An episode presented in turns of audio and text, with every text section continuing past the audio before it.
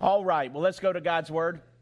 If you want to take out your sermon note sheets, you'll find it inside your bulletin as we are in week number six in a study through the New Testament book of James that we're calling When Faith Grows Up. In this book, what James, the half brother of Jesus, does is he tells us what mature Christian faith really looks like. So far, James has taught us that when faith grows up, it's going to show up in our walk in what we do, in our actions. Mature faith is patient in trials and is a doer of God's word. That's what we've learned in chapters 1 and 2. Now, as we come to the beginning of chapter 3, James tells us that maturity, or a lack of it, is going to show up in our talk, in what we say, in the words that roll off our tongues. So think about this. If you want to know how mature a Christian really is, fact, if you want to know how mature any human being is, just look at their walk and then listen to their talk. Talking is something that we do a lot of through our lifetime. I want you to listen to these statistics. The average person is going to spend one fifth of their life talking, has 30 conversations per day, says enough words per year to fill 66 books, 800 pages long.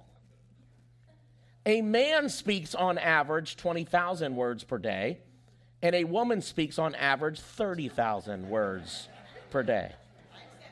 So, husbands, when you come home from work and you have you are worded out, your wife still got 10,000 more to go. You got to be sensitive to that, and that'll save your marriage right there. That'll greatly help your marriage, men, if you will recognize that.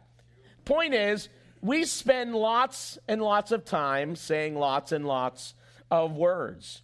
And because of that, our words have a tendency to get us in trouble. Proverbs chapter 10, verse 19 says this In the multitude of words, sin is not lacking, but he who restrains his lips is wise. Now, I took the liberty of, of making this verse a little more modern, okay? This is the Pastor Josh paraphrase version. Are you ready? In a multitude of social media posts, sin is not lacking. But he who restrains his posts is wise. How many of you can say amen to that, right? I mean, that's no different than what comes out of your tongue, right? You're just putting it through your fingers, right? What James is going to teach us in chapter 3, verses 1 through 12, is that when faith grows up, it understands that words matter that words are important. That you don't just go about saying whatever you want, how you want, and when you want with no thought of how it relates to God and His Word.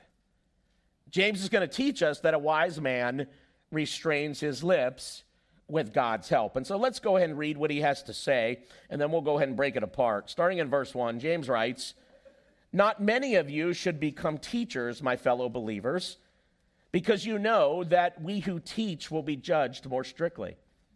We all stumble in many ways. Anyone who is at never at fault in what they say is perfect, able to keep their whole body in check. When we put bits into the mouths of horses to make them obey us, we can turn the whole animal. Or take ships as an example. Although they are so large and are driven by strong winds, they are steered by a very small rudder wherever the pilot wants to go. Likewise, the tongue is a small part of the body, but it makes great boast. Consider what a great forest is set on fire by a small spark.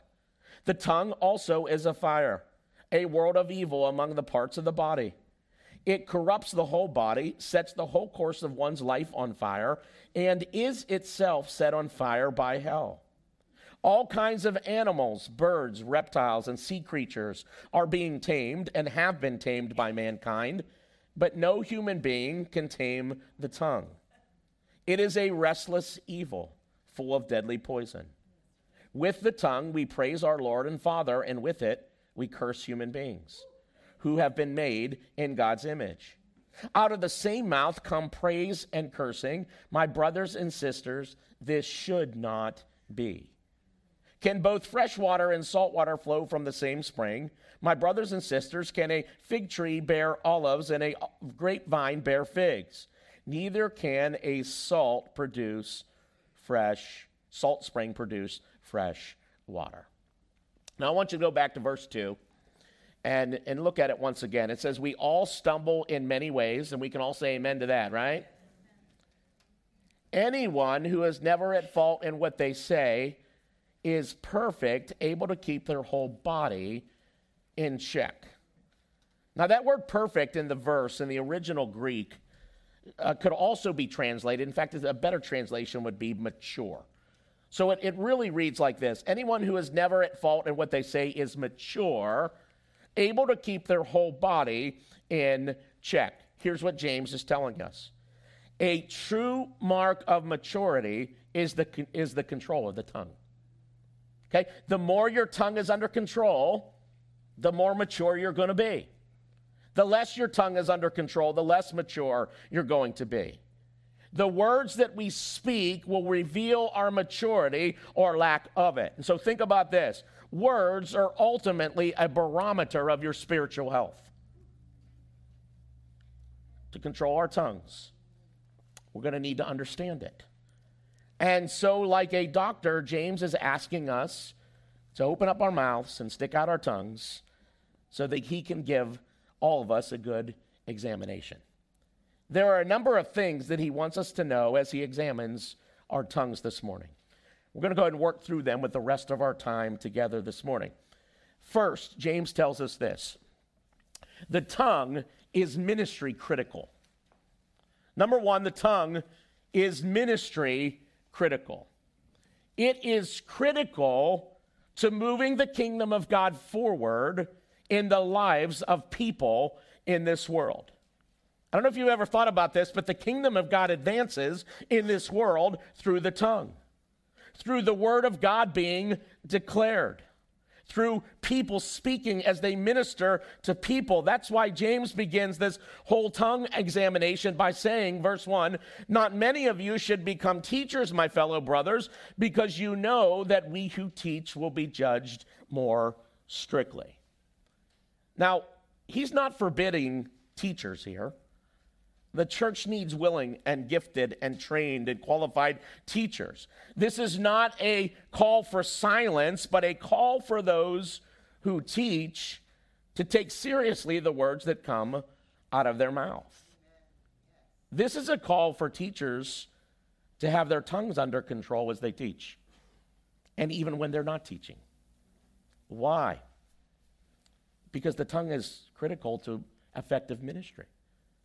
The mission is to go and make disciples of all nations. It's to lead people into a transforming relationship with Jesus Christ. And a, and a teacher, by their words, has great potential to lead people into a relationship with God, into a deeper relationship with Him. And a teacher also has great potential to lead people away from God.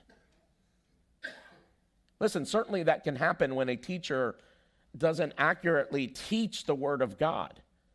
I mean, listen, I, I, have spent a lot of time over the years as a pastor working to help people get bad theology out of their life. But I think James has more in mind here than just bad theology. You know what he has in mind? He has self control in mind. Because you can teach accurate truths and do it in a way that is mean self righteous, and condemning. And even when you do do it right, people are paying attention to what you say when you're not in the pulpit, too. This is why the tongue being under control is so vitally important for a teacher of God's word because your tongue can actually move people closer to God or further away from Him you can complicate that. It's why a teacher is going to be judged more strictly. And that reality is something that anyone who declares God's word, uh, that, that should always be a thought, and it's, it's a sobering thought. I mean, I'm going to be judged more strictly by just the nature of what I do as your pastor. So, what James is saying here is teachers, don't let your witness be ruined by the lack of self control that you have over with your tongue. And I think that, that the bigger message that James is communicating to all the Christian that he's all to the Christians that he's writing to here is, is listen, we can, we're, we're called as Christians all to be witnesses for Christ in this world. And we can render our witness worthless by the words that come out of our mouths and by the things that we post online. Let me remind you of something that James already said back in chapter 1. Look at this James chapter 1, verse 26. It says, Those who consider themselves religious, here's what that means you're serious about your faith, it's important to you. Those who consider themselves religious and yet do not keep a tight rein on their tongues. Watch this. They deceive themselves, and their religion is what? Worthless. Their, their witness gets ruined. Listen, we can either be a great help or a great hindrance to the kingdom of God in this world. And often the factor is what's coming off our tongue. It's critical. So I want you to understand the first thing that James says is the tongue is absolutely ministry critical. The second thing that James tells us about the tongue is this the tongue is disproportionately powerful. It's disproportionately powerful. If you think about it, your tongue is one of the sm- smallest parts of your human body, but it's one of the most powerful. Many people think that what they say is really not that big of a deal. It's not a big deal. Who really cares? It's just words. Sticks and stones may break my bones, but what? Words will never hurt me is their motto. That's not true, right? Words do hurt. And here's what every one of us knows they hurt emotionally, and emotional wounds always take a lot longer to heal than the physical wounds do.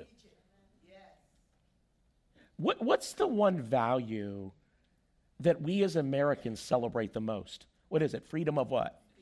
Freedom of speech, right? I mean, everybody, the Republicans, Democrats, everybody, it's all about freedom of speech. I'm, I'm afraid is what has happened is people have twisted that value to mean something that our founding fathers never meant it to be. Lots of people have come to think that that means I can and should speak my mind however I want, the way I want, when I want. That's not what freedom of speech is supposed to be, even when you're dealing with hard issues. Nor is that what the Bible teaches. The Bible teaches us that our words should be measured, they should be controlled, and ultimately they should be submitted to the lordship of Jesus Christ. And what James does here is he gives us three illustrations to drive the point home about the power of the tongue. First, he compares the tongue to a horse's bit. He compares the tongue to a horse's bit. Now, look at this. When we put bits into the mouths of horses to make them obey us, we can turn the whole animal. Now, we live in a rural community, so I think most of you understand the illustration that James is giving here. But for those of you that don't have a clue, you grew up city folk, you never were around horses, let me give you a picture. So, um, the bit is not the round hoop, it's not the rein coming down. It's, see the little ball there? That's a rod that's going through the horse's mouth. And you see the same thing. If you were to take a picture of the horse, you'd see the same thing on the other side. That rod, that bit, guess where it rests? It rests on the horse's what? On the horse's tongue. That little piece of metal is what makes it possible to control all the raw power of that horse. Because what is the rider doing? He's pulling on those reins that's connected to that bit. Now, I want you to think about this. A tamed horse, very useful. You, when you can direct its power, when you can harness its power, when it's tamed properly, you can get a lot of productive things done with that horse, can't you? But an untamed horse is a very dangerous thing to be around. A horse that can't be controlled can do a lot of damage. It can hurt a lot of people. It can even kill you if you're not careful. I would say the same thing with the tongue. When a tongue is tamed and under control, it is useful for a lot of good. It is useful in the kingdom of God to advance people into a lot of good. But when the tongue is untamed, it can do a lot of damage to people. Now, I feel led to say this, so listen to what I, what, I, what I feel like the Lord wanted me to say. I feel like the Lord would want me to say to some of you the problem in your home is not everybody else. It's your tongue. If you allow your tongue to be tamed, your home will be a much healthier place. The problem at work may not be everybody else. The problem with your church may not be everybody else. It just may be your tongue. Example number two about the power of the tongue. James talks about a ship's rudder. Verse 4 or take ships as an example. Although they are so large and are driven by strong winds, they are steered by a very small rudder wherever the pilot wants to go. Now, in case you don't know what James is talking about, here's a modern picture of what James is trying to communicate with us. And you can see that, that part on the back at the bottom that turns back and forth. That thing is, that rudder is small compared to the rest of the ship. But it has the power to direct that big ship. The rudder determines what direction the ship goes. Same with your tongue. Do you understand? The words that come out of your mouth can determine whether you keep your job or lose it, whether your marriage thrives or doesn't survive, whether your church is healthy or full of strife. My point is, your words direct your ship. And here's the thing about it sometimes there are other people on your ship. And your words can either propel them to health and productivity, or it can direct them into dysfunction. Yes. How many of you can look back in your life? You know this, right? There was just somebody that spoke something into your life that changed your life. They encouraged you, they believed in you, and now you are where you are and you because somebody spoke productive things in your life. How many can say amen to that? Amen. Now, here's what I know. The opposite is also true. Yes, Some of you have been dealing with a lifetime of dysfunction, depression, because somewhere along the line, maybe it was parents, people said things to you like you're no good and you're never going to amount to anything. And maybe it was that there were people that were supposed to be there, but were never there, so they never spoke into your life. Listen, words can propel us emotionally and physically to places of unhealthiness. The tongue, although disproportionately small to the rest of your body, has the power to direct our lives and the lives of others for good or for bad. It's, it's, it's that powerful. Now, the third example that James uses to help us understand the tongue's power is a spark. Look at verse 5. Likewise, the tongue is a small part of the body, but it makes great boast. Consider what a great forest is set on fire by a small spark. Okay? Every forest fire starts with a spark somewhere. So think about this. That doesn't just appear, it doesn't go, whew. That starts with a spark. A campfire that was lit with a match gets out of control. Somebody throws a cigarette out the window into brush and it catches fire. Think about every house fire that ever happens. It doesn't just it doesn't just appear as this massive fire. It starts somewhere with a spark, an electric spark, or, or a candle, or something. It all starts with a spark. Listen, think about this. Fire can be a very good thing if it's tamed and under control. Am I right? We cook with it, we stay warm with it.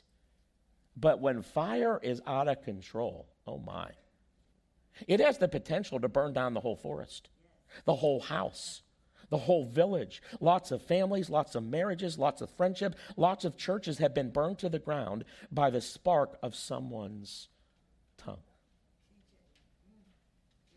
Now, James gave us these wonderful illustrations, but the writer of Proverbs gives us a powerful verse that really sums up everything that James is trying to say here. Proverbs 18, verse 21 says this The tongue has the power of what is it? Life and death. Life and death.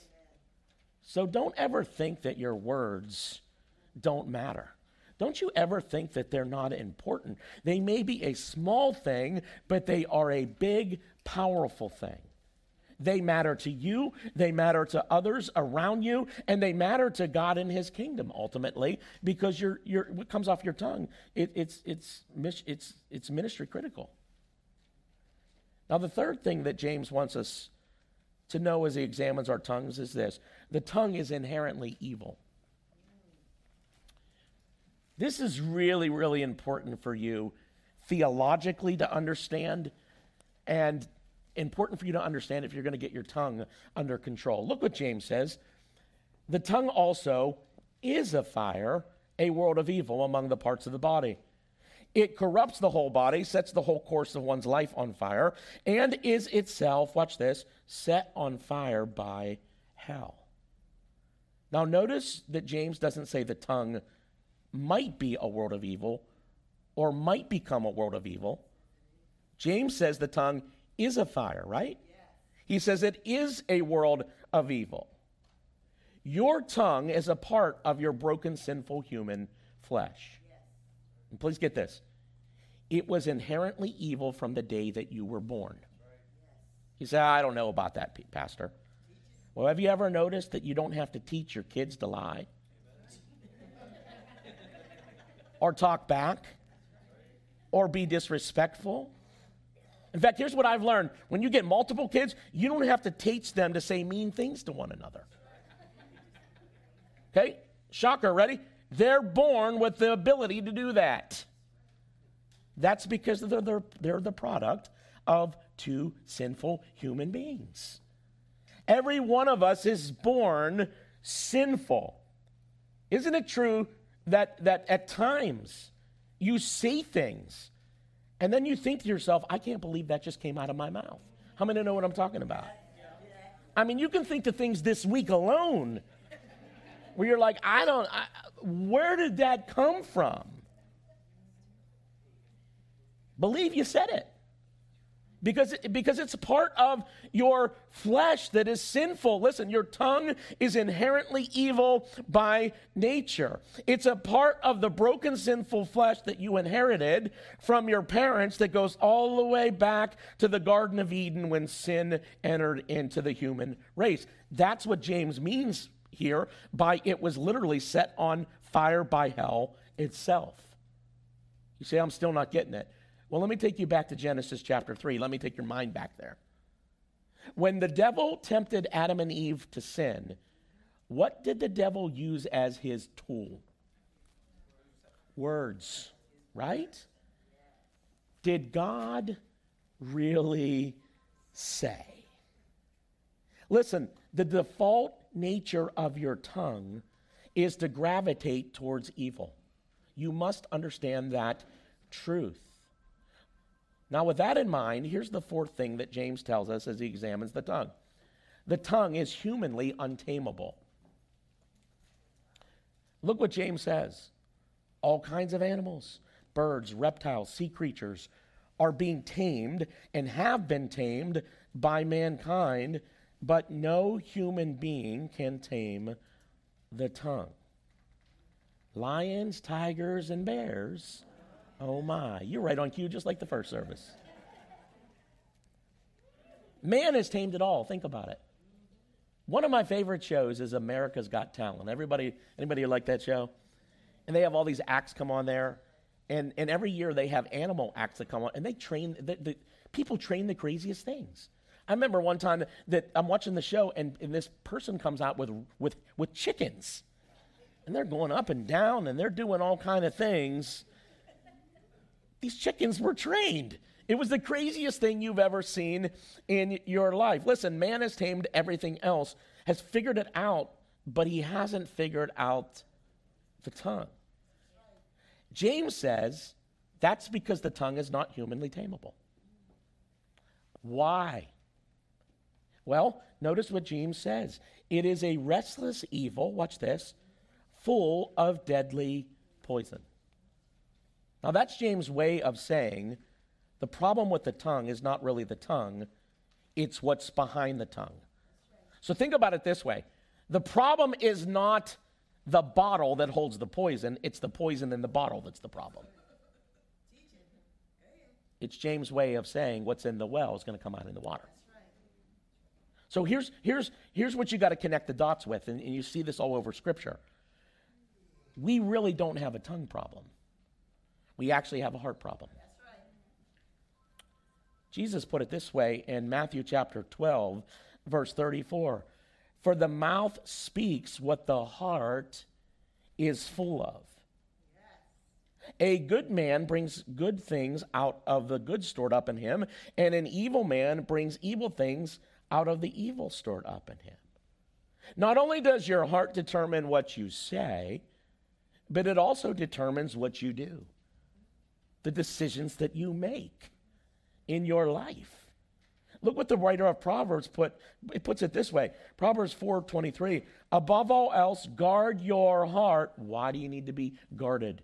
Why do you need to be careful about what gets into your life, what gets into your soul, what gets into your heart? For everything you do flows from it. So the bad news is the tongue, the human tongue is humanly untamable, but here's the good news. The tongue is divinely tamable. God is the only one who can tame the human heart, so He's the only one that can help you get your tongue tamed. God says this in Jeremiah chapter 17. I love this out of the message, paraphrase version of the Bible. God says this The heart is hopelessly dark and deceitful, puzzle that no one can figure out. But I, God, search the heart and examine the mind. Look what God says He does. I get to the heart of a human. Okay? It may be a puzzle to you, but it's not a puzzle to God. I get to the root of things. I treat them as they really are, not as they pretend to be. I love that last part. We're always fooling ourselves about where we are spiritually. We're always fooling ourselves about the condition of our heart. And God says, I really know the truth. I know how everything's connected in your life. I know why you do what you do. I know why you say what you do. And it goes back to things that are in the well. Now, here's the deal in order for God to help us tame our tongue, we have to allow Him to deal with our hearts. Think about this. In order for a wild animal to be tamed, it has to first trust its trainer, and then it has to submit to the trainer's leading. Am I right? It has to learn how to obey the trainer. It's no different when it comes to the human heart. You have to trust God. You have to first put your life in His hands and then learn how to submit to His leading in your life.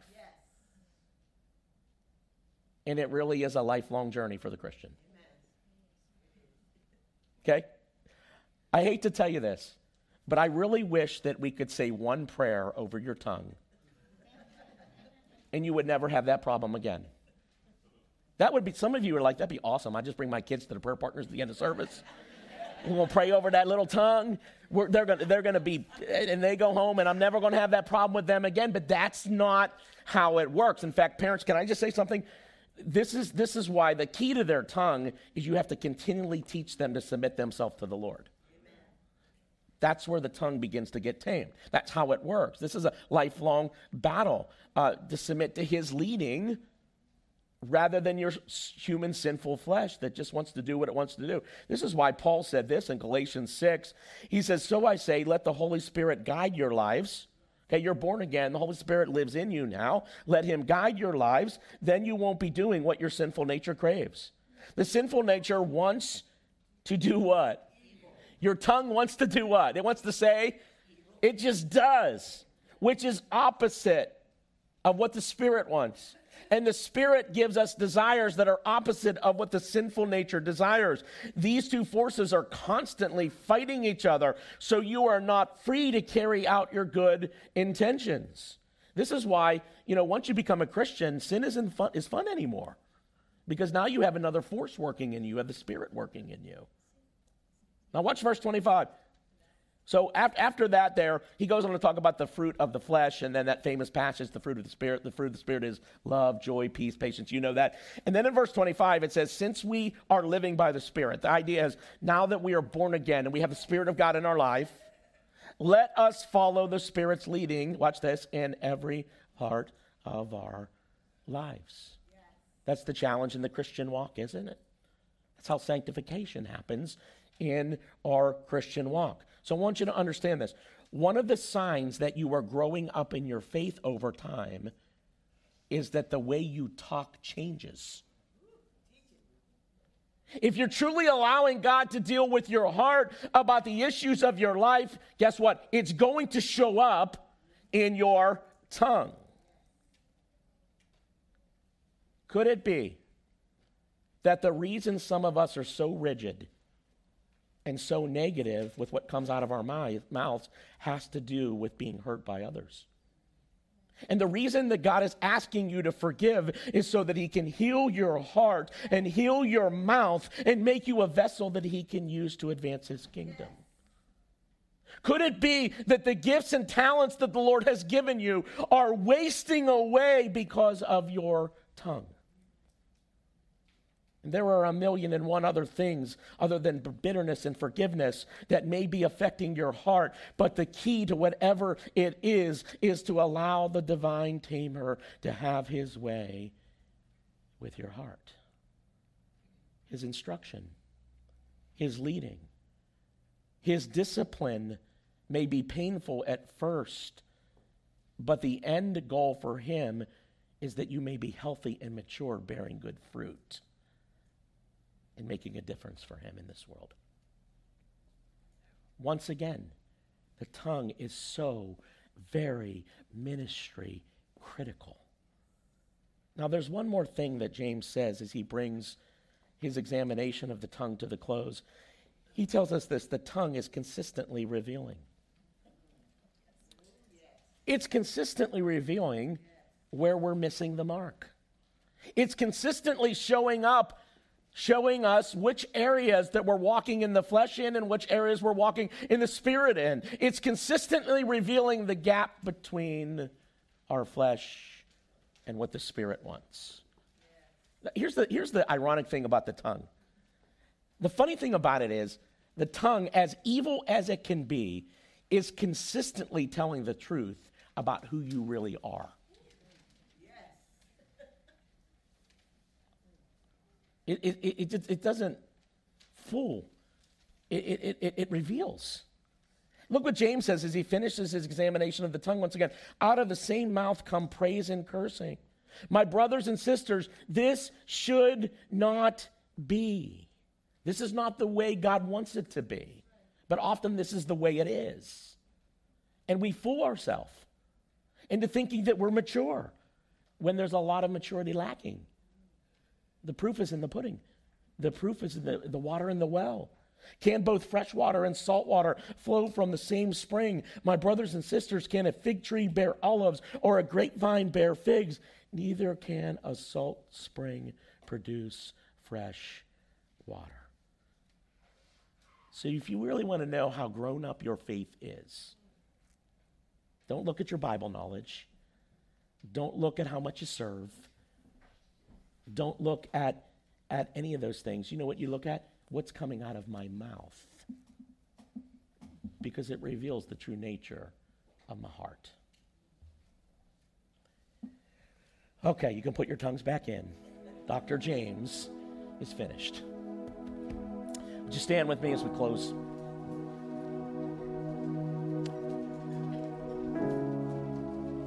I, I think the honest to God truth is no matter how mature you are, there's room for improvement in this area. Am I right?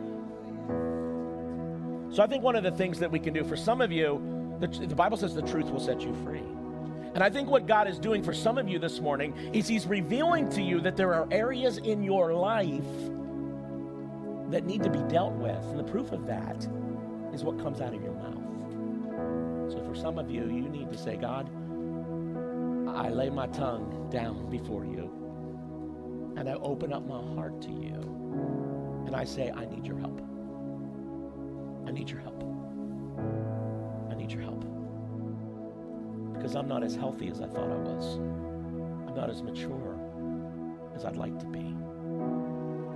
And that means, if that's true, I'm not as effective as I could be for you, whether it become in my family, my job, my neighborhood, my church, whatever it may be.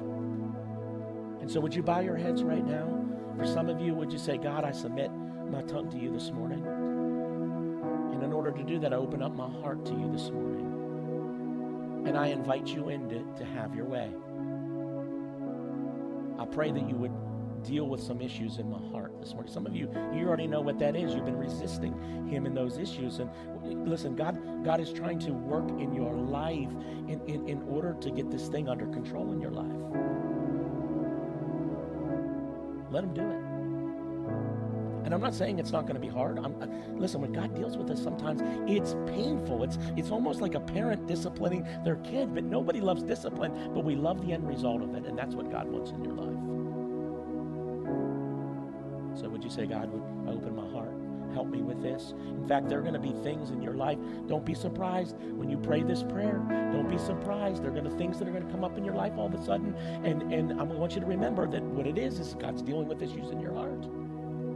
Because in this service today, you've opened your life up for God to deal with those things.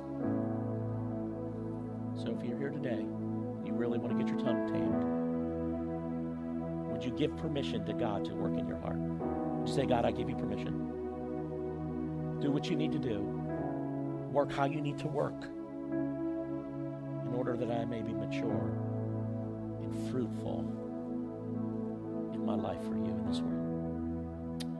Father, I thank you for your word this morning, Lord. I thank you for a book like James that you have left us that we can learn from and we can grow from. And Lord, every one of us, Lord, we all have a tongue that has the potential to bring life and death, Lord. And I pray right now in the name of Jesus that you would help us to submit our tongues. I pray that you would help us to submit our hearts, Lord. I pray that you would deal with the things that need to be dealt with in our life in order that we may be fruitful for you in this world.